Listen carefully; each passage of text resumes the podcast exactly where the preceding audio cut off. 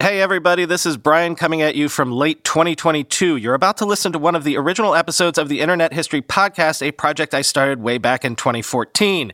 It eventually became a book called How the Internet Happened From Netscape to the iPhone, written by me, but these are the original chapters and interviews I did for that book. So here you have all the original oral history interviews, the original players of the internet era in their own words. You'll get hours more detail and stories here than I was able to even fit in the book. If you like this podcast, buy the book but also the podcasts stand on their own. Almost 300 hours of original source material of internet history. They've been downloaded about 3 million times over the years. And if you like what you hear here, search and subscribe to what I do today, the Techmeme Ride Home podcast, a daily tech news podcast I've been doing since 2018. Basically, the Techmeme Ride Home podcast is the history of the internet every day in real time. Man, that sunset is gorgeous. Grill, patio, sunset. Hard to get better than that. Unless you're browsing Carvana's inventory while you soak it all in. Oh, burger time. So sit back, get comfortable. Carvana's got thousands of cars under $20,000 just waiting for you. I could stay here forever. Carvana, where car buying meets comfort, meets convenience. Download the app or visit Carvana.com today.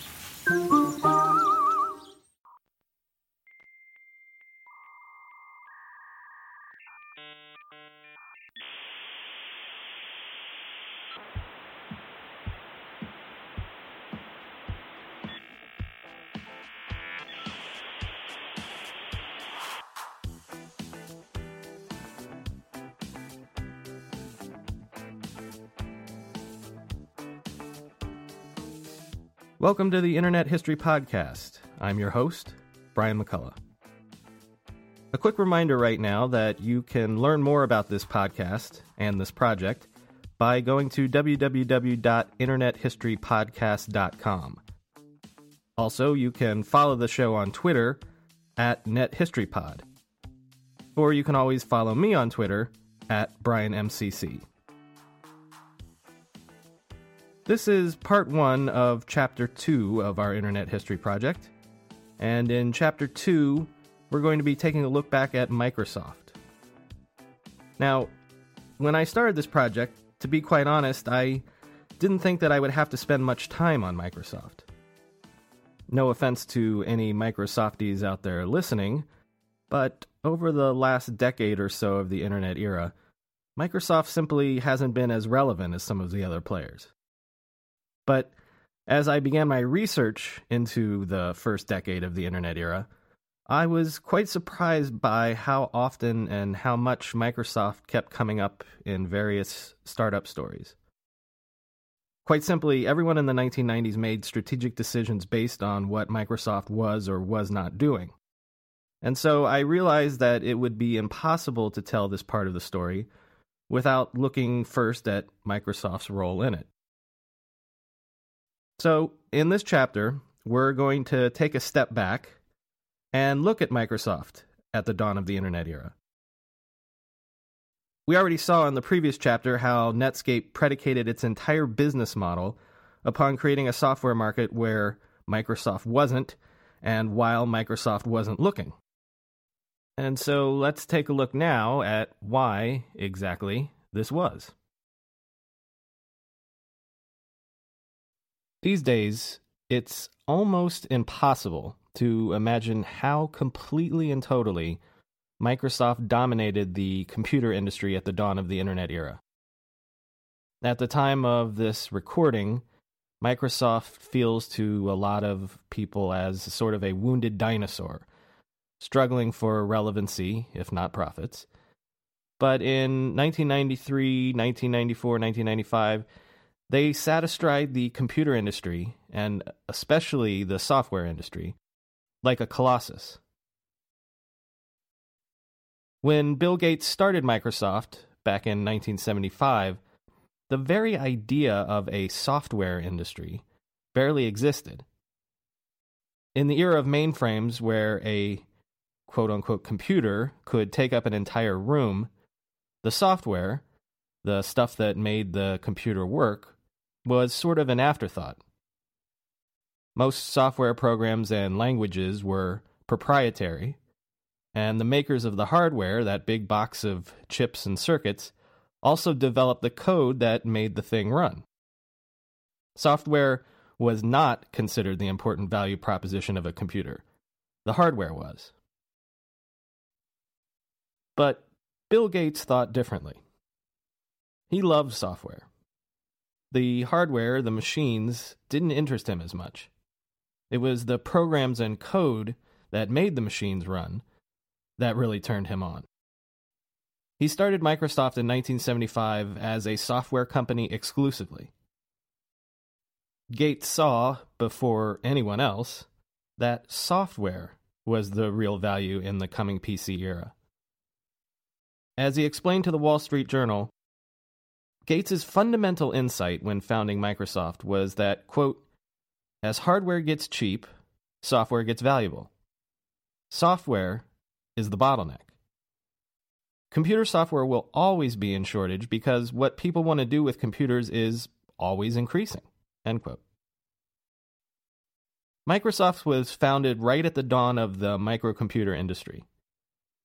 Apple, Tandy, Commodore, and dozens of other startup companies were chasing the crazy idea that a computer didn't have to be as big as a room. Computers could be so micro as to become personal machines. They could become personal computers. Bill Gates believed in that crazy idea. He believed, when almost no one else did, that someday every office and every home would contain a computer. Gates had a vision for a computer ecosystem of billions of machines. And all he really wanted was for every one of those machines to have a piece of his software on them. That was his overriding vision and life's ambition. He just wanted his software on every personal computer that sold. Microsoft's corporate motto was famously, a computer on every desk and in every home. That was the official motto, at least. Early employees say that the original motto, before the lawyers advised Microsoft to tone it down a bit, was, quote, a computer on every desk and in every home running Microsoft software, end quote. There are still further rumors that the earliest version of the motto was a computer on every desk and in every home running Microsoft software exclusively. Bill Gates' great ambition was for total domination of the computer industry via software. If world domination came as a result of this, so be it. Microsoft accumulated the power it did because it controlled the basic platform of computing, the operating system. This has been told many times before, but it's worth pointing out again that Microsoft did not actually start out to make operating systems. They made languages. They made BASIC and COBOL and Fortran and all of the various flavors of computer languages that allowed early PC users to write programs on the new machines. And Microsoft sold to everybody. They sold to Altair, the first personal computer manufacturer. They sold to Tandy and National Cash Register and NEC and almost every one of the other dozens of companies that pioneered the PC industry. If you produced a personal computer in the late 1970s and early 1980s, Microsoft was your software vendor of choice. Microsoft simply did not discriminate. In fact, all the way into the late 1980s, Microsoft was far and away the largest developer of software for Apple and Macintosh computers. Bill Gates stumbled into making operating systems almost by accident. In fact, the opportunity was gifted to him. In 1981, when IBM, the great computer manufacturer of the 20th century, decided, belatedly, to get into the personal computer market for the first time, it found itself way behind in a quickly evolving marketplace. And so, in order to catch up, IBM broke with its own long standing tradition. Instead of designing all of the new IBM PC in house with proprietary hardware and software, IBM decided that it would save time by developing its machine using open architecture. This was IBM speak for electing to use off the shelf components from an array of outside vendors. These off the shelf components included the software. And so IBM naturally turned to the dominant software company of the day, Microsoft. IBM initially wanted Microsoft to develop a version of BASIC, the computer language BASIC, for the IBM PC. But IBM was also in the market for an operating system, uh, that basic software foundation of the computer.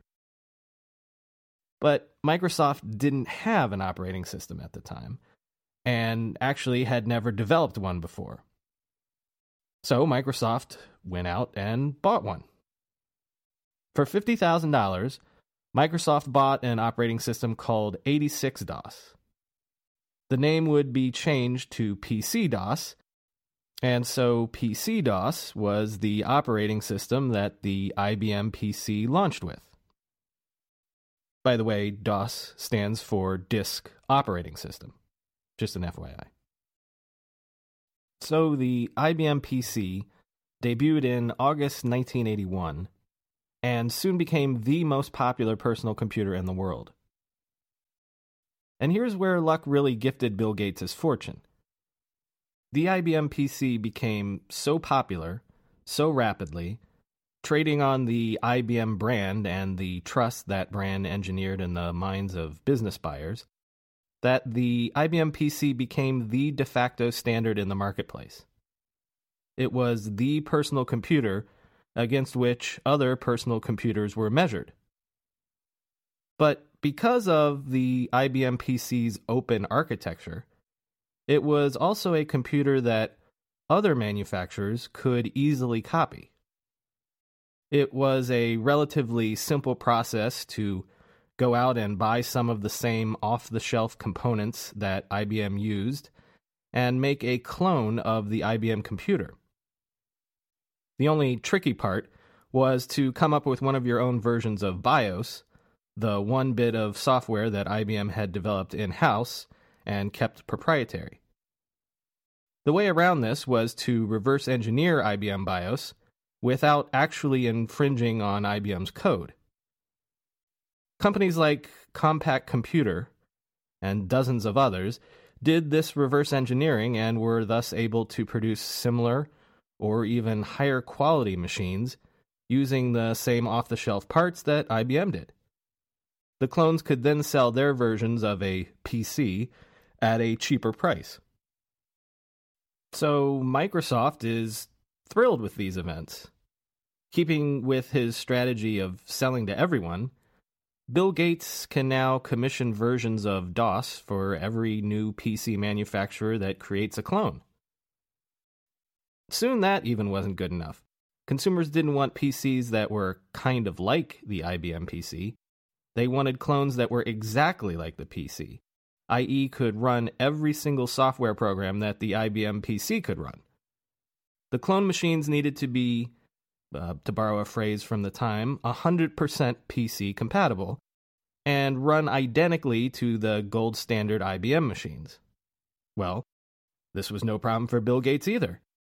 Microsoft, after all, supplied IBM with PC DOS, and funnily enough, Microsoft's contract with IBM didn't forbid it from selling PC DOS like software to others. So Microsoft was happy to supply each of the clones with versions of DOS that were nearly identical to PC DOS. And they did so in massive numbers. This software, the key to a successful clone, was called MS DOS. In no time, the hundreds of different PC clone models that flooded the market under dozens of different brand names all had one thing in common MS DOS. As the PC became the standard personal computing paradigm, DOS also became the standard operating system. And DOS, whether it be PC DOS or MS DOS, was nearly identical. The names were semantic. What really mattered was DOS, and DOS was owned by Microsoft. Without knowing it, the entire PC ecosystem was suddenly locked into one single operating system, one platform controlled by Bill Gates. IBM and the other PC manufacturers would spend the better part of the 1980s bitterly competing with each other on price, on specs, on brand, fighting over the small slivers of slowly eroding profit margins as the PC itself became a commodity. In the background, there was Microsoft, happily watching its erstwhile partners duke it out, supplying the ammunition to all sides, and quietly pocketing the licensing fees for DOS as the price for doing so. Software became what mattered, just as Bill Gates had always envisioned. The hardware was interchangeable.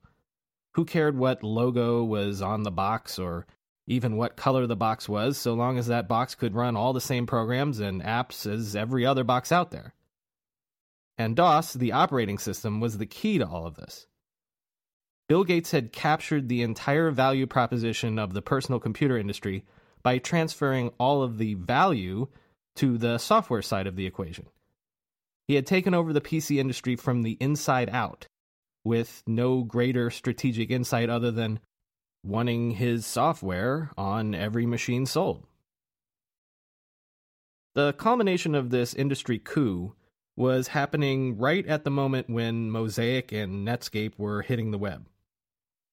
By the early to mid 90s, Microsoft software was on 90% of the computers sold around the world.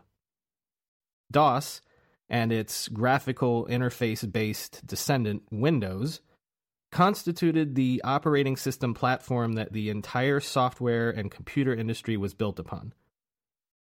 Flush with his newfound dominance, Gates turned Microsoft's attention towards other software niches, the software markets that his DOS Windows platform made possible. And one by one, Microsoft made versions of software products that others had pioneered in these niches.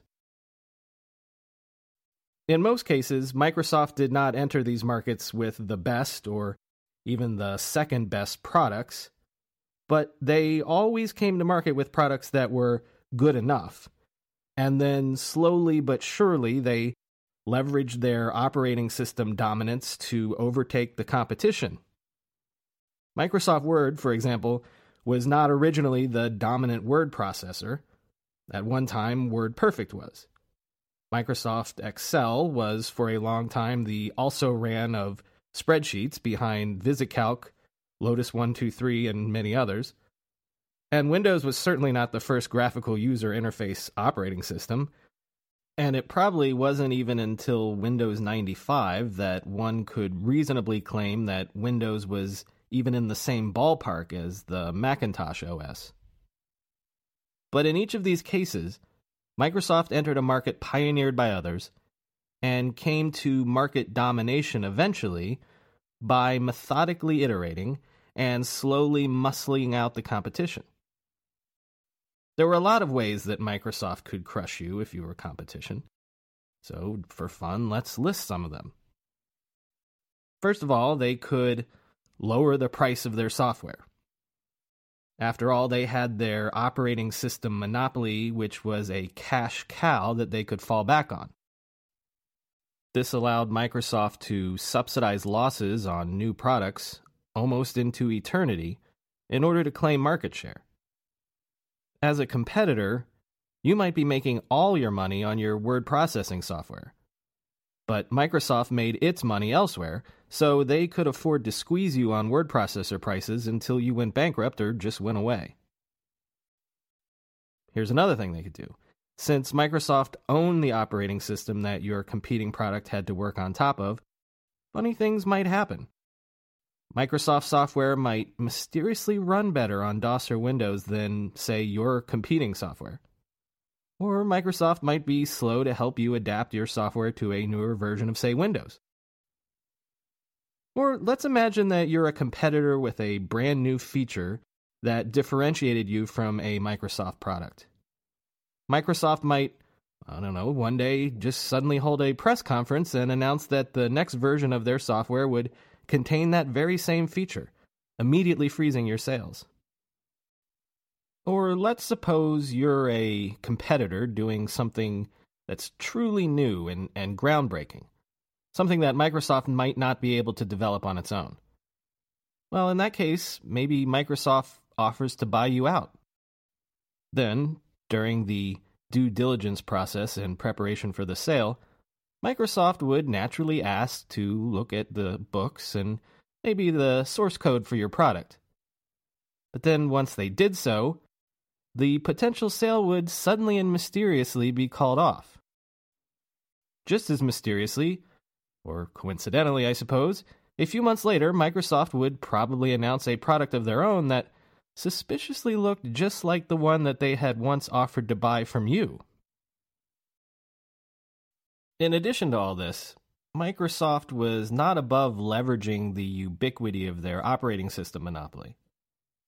In a practice called product tying, computer manufacturers were strongly encouraged to bundle adjacent Microsoft products along with the operating system. Want a license for Windows? Well, why don't we give you Word and Excel at a great discount? You're going to need to ship a word processor and a spreadsheet with your computers anyway. Why not ship ours? We'll give them to you cheap if you just buy Windows.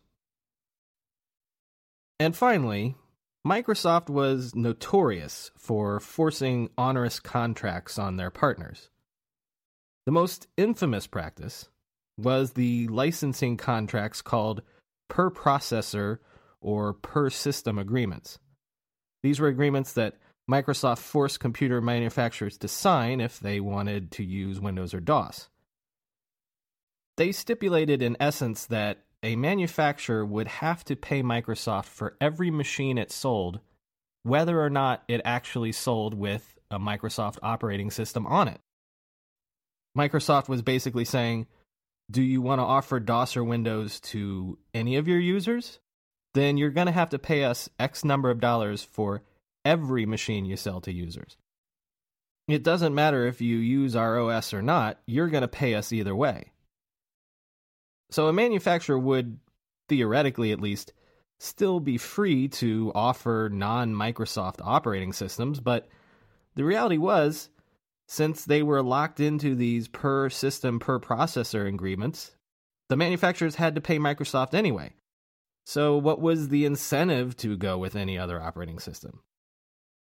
They ended up paying Microsoft even if they shipped a machine with no Microsoft software on it at all. It sounds ridiculous, and in fact, it sounded so ridiculous to the United States government that it eventually led to an antitrust lawsuit, but that's for another chapter, of course. Stories like these were not just hoary legends passed down like scary bedtime stories to young entrepreneurs, they were real. These examples and dozens more like them were why Netscape feared Microsoft from day one. Clearly, Microsoft wanted a piece of every software market imaginable, and they weren't afraid to break your knees to get that piece. After all, what was the internet but the largest potential software market the world would ever see? Once Bill Gates realized the potential of the internet, he would surely want Microsoft to dominate it like every other software market he coveted. Netscape would surely end up like Borland or Novell or Lotus or Micrografx or the Go Corp, all of them once mighty companies who had gone toe to toe with Microsoft in some software market or another, only to be crushed under the boot of the Beast of Redmond, as Microsoft was known. And that brings us back to the central question that we're asking in this chapter. Did Bill Gates really not see the potential of the internet at least as quickly as Marc Andreessen and Jim Clark had seen it. Over the years, I feel like it's become something of accepted wisdom that Microsoft somehow missed the internet, or at least got it a bit too late.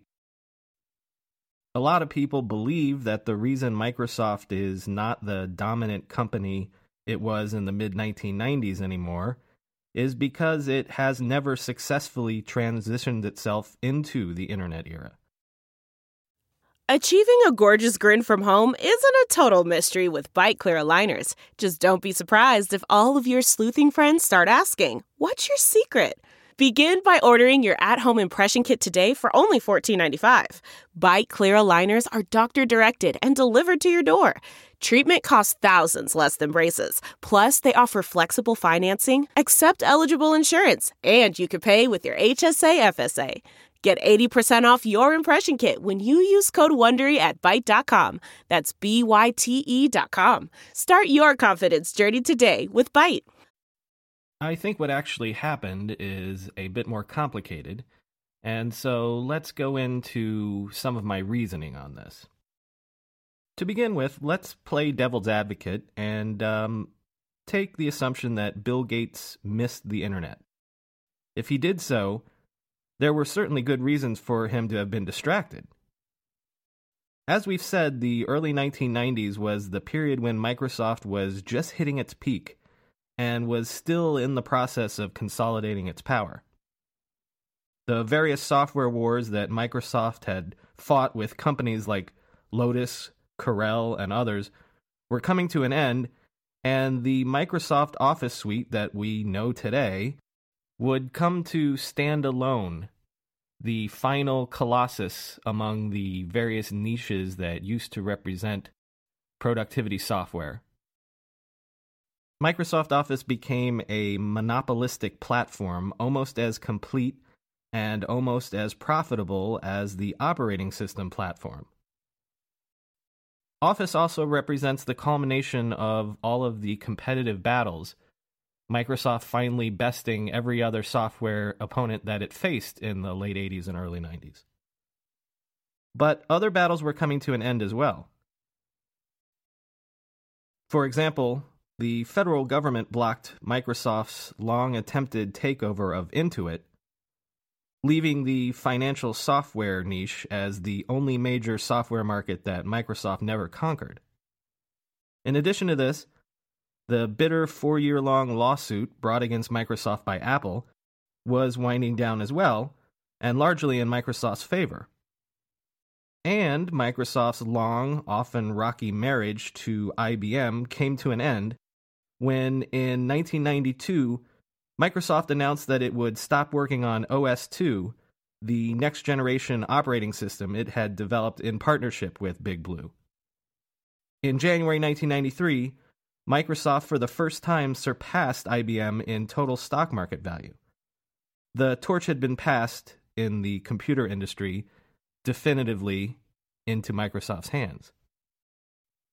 I think this is important to mark because OS 2 represented the final remaining challenger to Microsoft's domination of the entire software industry. Once OS 2 went down in flames, it became clear that Microsoft was definitively the king of the hill. No one else could even come close. The point I'm trying to make here is that at the dawn of the internet era, it's not that Bill Gates was resting on his laurels. Quite to the contrary, he was still busy wrapping up the battles that had taken him to the top of the heap, and he was busy consolidating his power. In short, he had won, to an observer of the technology industry in 1994, there was simply no other way to look at it. And there were other distractions as well, some public and some private. In 1991, the Federal Trade Commission opened an investigation into Microsoft's business practices, looking into some of the strong arm business tactics that we've described previously. The investigation boiled down to whether or not Microsoft was abusing its PC operating system monopoly to unfairly stifle competitors. The FTC ultimately deadlocked on the issue, and after a 2 2 vote in 1993, closed its investigation. But the newly elected Clinton administration took up the issue again, and in August of 1993, a fresh investigation was opened, this time by the Justice Department.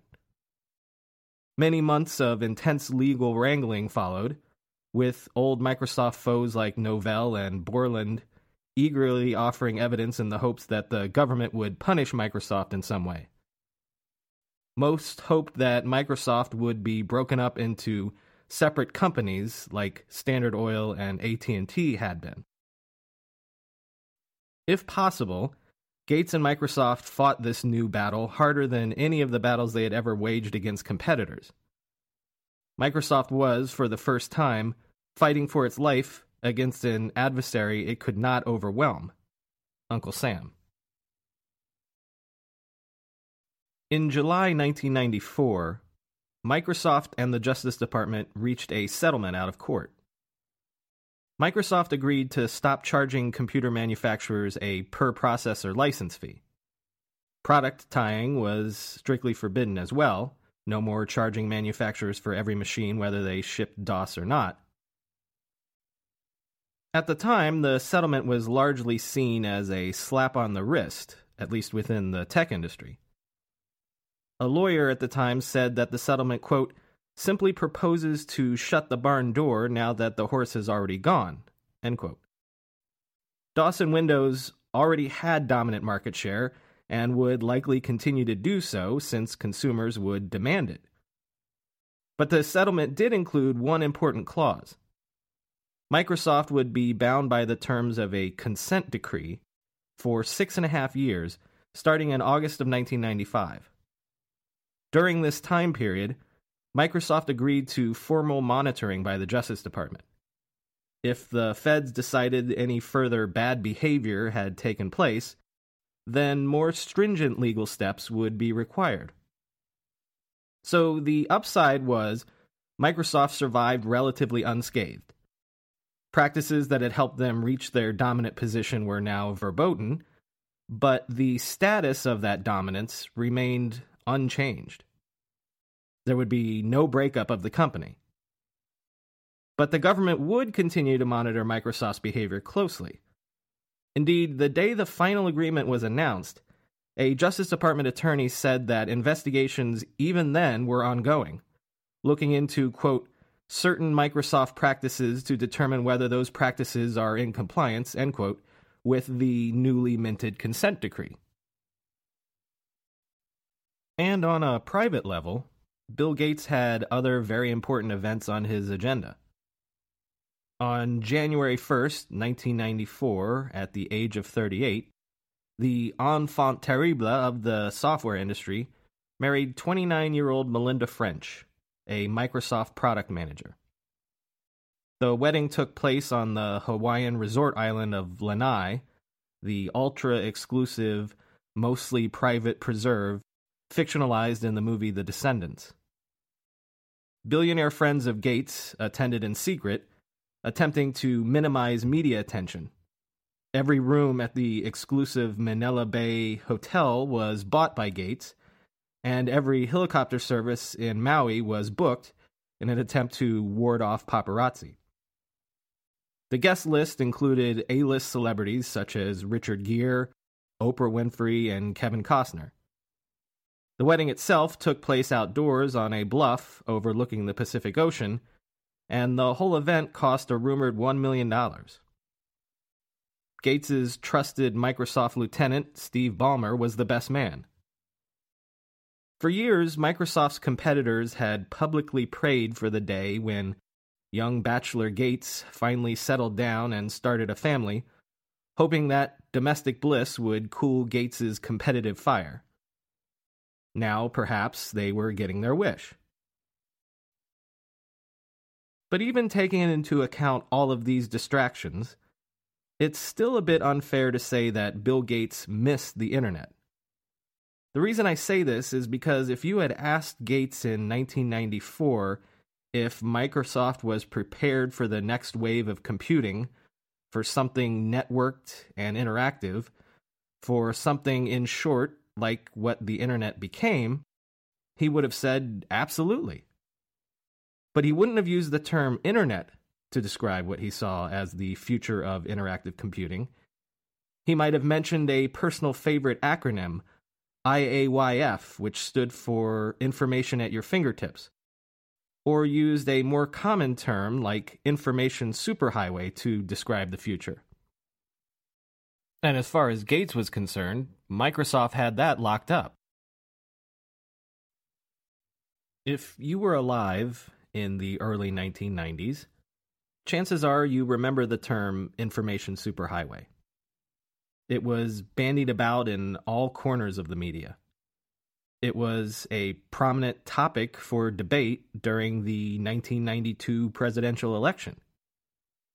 It was the Jetsons like futuristic media technology that many people were convinced would change the world and you could be forgiven for assuming that the information superhighway is the internet, or at least the internet is what the information superhighway became. But this is wrong. The information superhighway was the fever dream of the telecom industry and the cable industry and the computer industry and even Hollywood. The idea was that we'd all be linked together via a Frankenstein like combination of the television and the PC. We'd be able to shop from home and exchange video chats with each other and rent movies on demand and receive personalized news and media based on our personal interests. I know, it sounds exactly like the internet. But all of this was supposed to happen not on computers, but on your television. The 1980s had seen a great wave of corporate mergers and conglomerations that had transformed the American corporate landscape. In addition, a decade of deregulation meant that the playing field had been scrambled. By the 1990s, there were now just a handful of key players who controlled media and telecommunications, and these few companies were all eager to use the newish technology of the computer revolution to take their industries to the next level. The PC revolution had shown that the average American was comfortable bringing technology into their homes. The compact disc had shown that digital was a viable delivery method for media content. High definition and flat screen technology were both on the horizon. Video rental stores and home theater systems had proven that home entertainment was a viable thing. Video game companies like Nintendo were revitalizing the concept of home gaming. Even things like QVC and the Home Shopping Network had shown that Americans were perfectly willing to shop and make purchases in their pajamas. Then there were fax machines and answering machines, which had taught people that even the dowdy old telephone could evolve in new ways. And there were many who were sure that the long promised dream of video calling was just around the corner. For people who paid attention to these things, all of this technological evolution was leading inexorably to one unifying machine that would combine all of these innovations. To them, that machine was logically the television, albeit a television made smarter thanks to PC technology and interconnected via wires provided by some combination of wireless, cable, telephone, or satellite technology. Many smart people estimated that the value of the information superhighway, as envisioned, was a market worth at least a trillion dollars. TVs were going to become interactive. The smart guys and the money guys were all sure of it. If you'll remember, when he left Silicon Graphics, Jim Clark originally thought he was going to start an interactive television company with either TCI or Nintendo. It was Clark's 1991 paper, The Telecomputer, which envisioned a, quote, high speed computer system for serving audio and movies on demand virtual reality games, digital forms of daily newspapers, weekly and monthly magazines, libraries, encyclopedias, and interactive books. End quote. The colossus of the cable industry, John Malone, announced a future of 500 channels, shopping, and movies on demand. Media titans like Time Warner's Gerald Levin predicted, quote, once you digitize the material, then the consumer can summon the material at will. It's profound. Not the technology, but the psychology. End quote. Raymond Smith was the CEO of Bell South, and he opined, quote, the three principal consumer communication devices, computer, TV, and telephone, are margining into one, and as they do so, so too are the distinctions among once separate businesses. On September 15th, 1993, the New York Times declared that the Clinton administration was finalizing plans to facilitate a nationwide information superhighway, financed and led by private industry.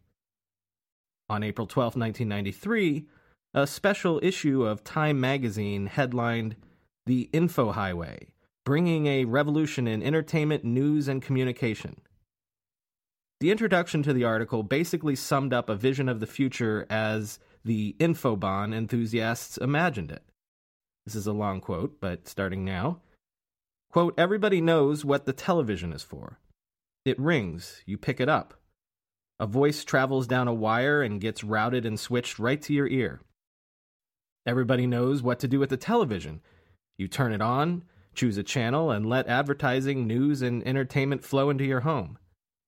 Now, imagine a medium that combines the switching and routing capabilities of phones with the video and information offerings of the most advanced cable systems and data banks.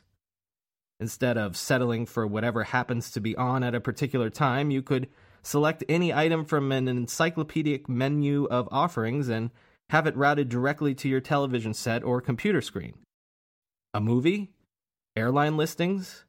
tomorrow's newspaper, or yesterday's episode of Northern Exposure? How about a new magazine or book?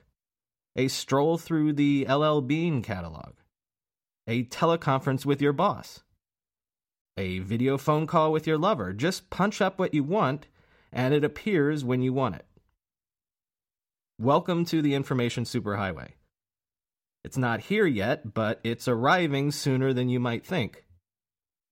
Already, the major cable operators and telephone companies are competing and collaborating to bring the communicopia to your neighborhood, while the Clinton administration is scrambling to see how the government can join in the fun. End quote. Why was television going to be the medium that delivered the interactivity to the mainstream? When Ray Smith of Bell South was asked this by Wired magazine, he replied simply, quote, because that's where the people are. End quote. Delve into the shadows of the mind with Sleeping Dogs, a gripping murder mystery starring Academy Award winner Russell Crowe. Now available on digital. Crowe portrays an ex homicide detective unraveling a brutal murder he can't recall. Uncovering secrets from his past, he learns a chilling truth. It's best to let sleeping dogs lie. Visit sleepingdogsmovie.com slash Wondery to watch Sleeping Dogs, now on digital. That's sleepingdogsmovie.com slash Wondery. Entertainment was the key, not nerdy computers. Again, Ray Smith, quote, You've got to start with entertainment. Entertainment on demand, time shifted sports, and time shifted news. End quote. He simply could not envision that computer networks would be able to deliver this anytime soon. And even if they could, quote, you're not going to watch television on a little monitor. You're going to watch it on a big set. That's what you'll use when you want entertainment, and you'll use the PC and keyboard when text is more important. End quote. And Bill Gates actually shared this fever dream. Sure, he came from the world of computers, but computer networking was complicated. It was low bandwidth, and it was not at all mainstream. Television was decidedly mainstream, and technologically sophisticated and high bandwidth to boot. Additionally, Gates saw little chance for profit in computer networking. Instead, Gates saw opportunity for huge profits by duplicating his platform strategy in a new arena.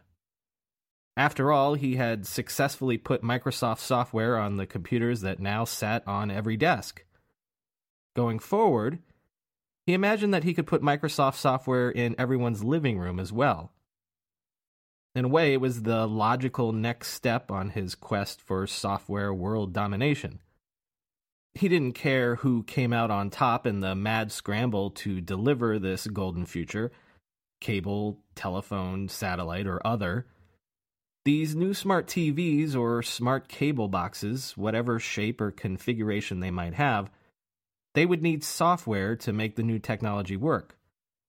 Obviously, it would be Microsoft software that would make everything work. Gates shared the vision of an interactive world. His favorite term for it was information at your fingertips, IAYF. In industry circles, Gates began to evangelize IAYF as the future of all these overlapping industries. And he agreed that the living room was the logical place for this to happen. After all, that's where the eyeballs were, and that's where the existing infrastructure was. Throughout the early 90s, Gates took meetings with all and sundry. He met with the most powerful man in Hollywood, super agent Mike Ovitz. He met with John Malone of the nation's largest cable company, TCI. He met with Gerald Levin of Time Warner, print media powerhouse and cable company owner as well. There were tentative discussions between all three men about a rumored super partnership called CableSoft where all three companies would team up to bring the information superhighway to reality. Gates also met with Barry Diller of QVC, with Rupert Murdoch of Fox, and with Lou Gerstner from IBM. All of this was in aid of one common goal making sure that no matter what the telcos, cable companies, and Hollywood studios had planned, Microsoft software would be a part of it. And boy, did they all try to make the information superhighway come alive. In Orlando, Florida in 1994, Time Warner's cable division launched an interactive television test in 4,000 homes called the Full Service Network. AT&T and Viacom announced an interactive TV pilot in Castro Valley, California. Bell Atlantic, the Baby Bell telephone company, built a $200 million digital factory in Reston, Virginia, to test a service called Stargazer that would deliver interactive programming. Another Bell company, GTE, held interactive tests based in Cerritos, California. Bell company SBC tested in Richardson, Texas. Still another Bell, Bell South, attempted to merge with the cable giant TCI to create a mega company that might do battle with the rumored CableSoft. And yet another Baby Bell, US West, partnered with the computer company DEC and an animation company called 3DO to attempt an interactive TV project in Omaha, Nebraska. In all, hundreds of millions of dollars were poured into interactive television initiatives. The biggest project and the one to get the most attention was Time Warner's full service network in Orlando, launched in January 1995. It was made possible via hardware from Jim Clark's Silicon Graphics. It had movies on demand, interactive video games, print content from Time Warner's stable of magazines, and a virtual shopping mall where couch potatoes could order items from Sharper Image, Crate and Barrel, the U.S. Postal Service, a Dodge dealership, and even a local supermarket. Gerald Levin of Time Warner declared, quote, I challenge anybody to say that video on demand isn't what the consumer wants. End quote. Well, it turns out he could have just asked the consumer because they didn't really seem to want it. One by one, all of the interactive TV experiments failed. The GTE test in El Cerrito, California was destined for 7,300 households only 350 ever signed on. The best selling item in the vaunted full service network virtual mall was actually postage stamps.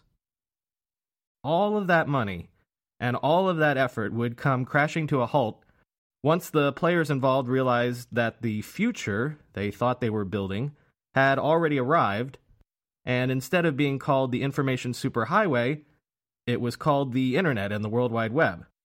And instead of requiring hundreds of millions of dollars in investment, it was free, and it was already happening. The biggest reason, in short, that Bill Gates missed the Internet, if we can say that he missed it at all, was not that his vision was wrong. Gates, like everyone else, got that interactivity and networking and smart technology like IAYF was the future of computing. But Gates thought that he was going to bring that to the world, along with his buddies in cable and telecom, and in a prepackaged, pre designed way controlled by him. Gates, like Malone and Levin and Diller and everybody else, didn't anticipate that everything the information superhighway hoped to be would bubble up from somewhere else, and from their perspective, seemingly from nowhere, enabled by a technology, the internet, that was controlled by no one. Part of this miscalculation was just the myopia of big business, and especially big media, that, as we'll see over and over again in this project, was so seemingly common in the internet era. Gatekeepers of media like the newspaper, television, and especially music industries simply could not believe that the competitive moats around their decades and centuries old industries could be subverted by messy, nerdy technology that was basically brand new. And in my opinion, part of this, frankly, was a generational bias. Bill Gates, born 1955, like Diller, born 1942, Jerry Levin, born 1939, and John Malone, 1941. And all the rest were baby boomers, or near boomers. They were the children of the television era, in short, and they had come of age when television was king. For them, it was taken for granted that television was the sine qua non of mainstream technology, the cultural force that united all of late 20th century society. The computer had made interesting inroads into the average American's life, but it was still a somewhat marginal, geeky technology, better suited for doing work or business. If you wanted to truly reach the vast unwashed couch potatoes, the Joe and Jane six packs of America, it was thought that the easiest thing to do was make the TV more like the computer. No one imagined that the computer by itself could compete with television for the hearts and minds of everyday Americans. And it's certainly not that Bill Gates was unfamiliar with internet technologies in general. Like any good computer hacker worth his salt, he had used the internet in the 1970s and 80s quite a bit. In fact, when Gates developed Microsoft's first ever software product, a version of the computer language BASIC to be used on the Altair, the first ever personal computer, he had used FTP on Harvard University's computers to beam his work for storage on Carnegie Mellon computers. But to Gates, the internet was sort of like Unix. It was a technology for geeks like him. What average computer user could be bothered to figure something out that was arcane like FTP?